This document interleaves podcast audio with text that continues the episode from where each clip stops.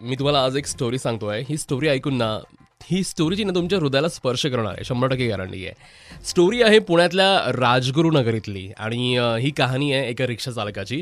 रिक्षा चालक पहाटे पहाटे एक सिरियस पेशंट घेऊन हॉस्पिटलमध्ये गेला होता.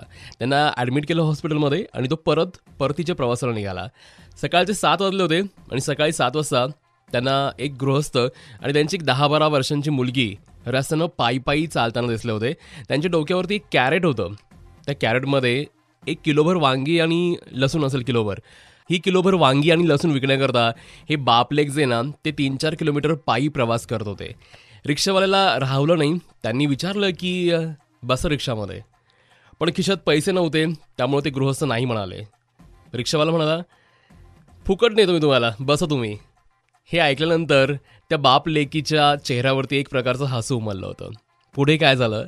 हाच अनुभव तुम्हाला आज इथं ऐकायला मिळणार आहे. स्वतः ते रिक्षा चालक म्हणजेच कैलास दुधाळे आपल्यासोबत असणारे राजगुरुनगर पुण्यावरनं जी ही संपूर्ण स्टोरी आपल्याला सांगणार आहेत.